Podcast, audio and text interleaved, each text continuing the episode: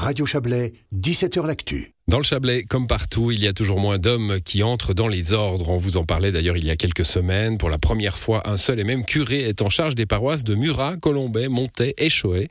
Depuis euh, le 1er septembre, l'abbé Jérôme Oswirt s'occupe ainsi de 20 000 catholiques. Si le fait est historique, il révèle également un manque de relève dans les ordres. C'est pas nouveau. Ancien responsable des vocations pour le diocèse de Sion, le curé Oswirt connaît parfaitement le problème. Écoutez.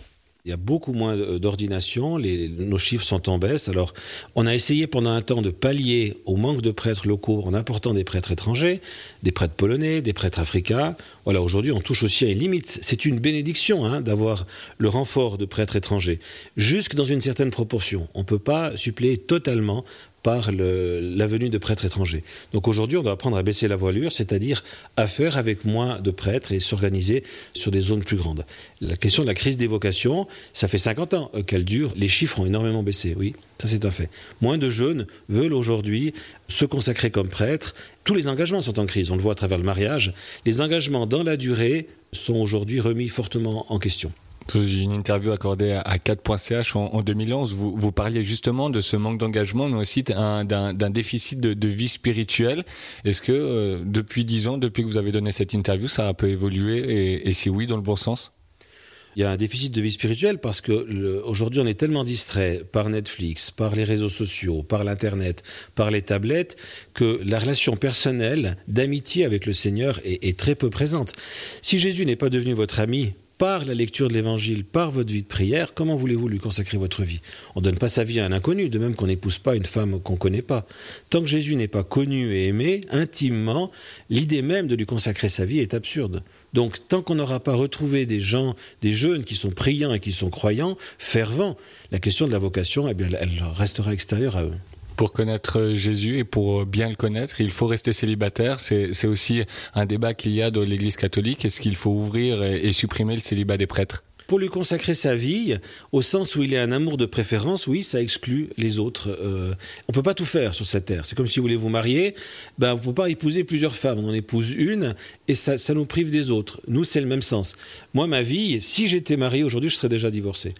Je peux pas à la fois dire à Dieu, tu as la première place, et mon épouse, mes enfants, si j'en avais, ben ils mériteraient aussi cette première place. Donc il y aurait euh, télescopage, concurrence des rôles. Il faut pas le voir comme une opposition. Pour moi, c'est un amour de préférence. Mais c'est vrai que c'est un signe aujourd'hui, et de par aussi les scandales qu'il y a, c'est un signe qui est très mal compris. Mais le sens premier, c'est de dire que l'amour de Dieu est assez vivant, assez réel, assez concret pour combler une vie.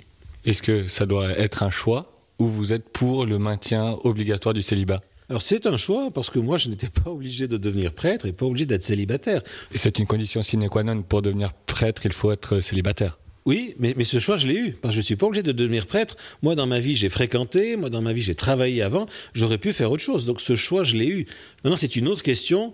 Est-ce que des hommes qui sont déjà mariés pourraient être prêtres? Et euh, euh, il y a dans la tradition de l'Église ce qu'on appelle les viri probati, des hommes d'âge mûr.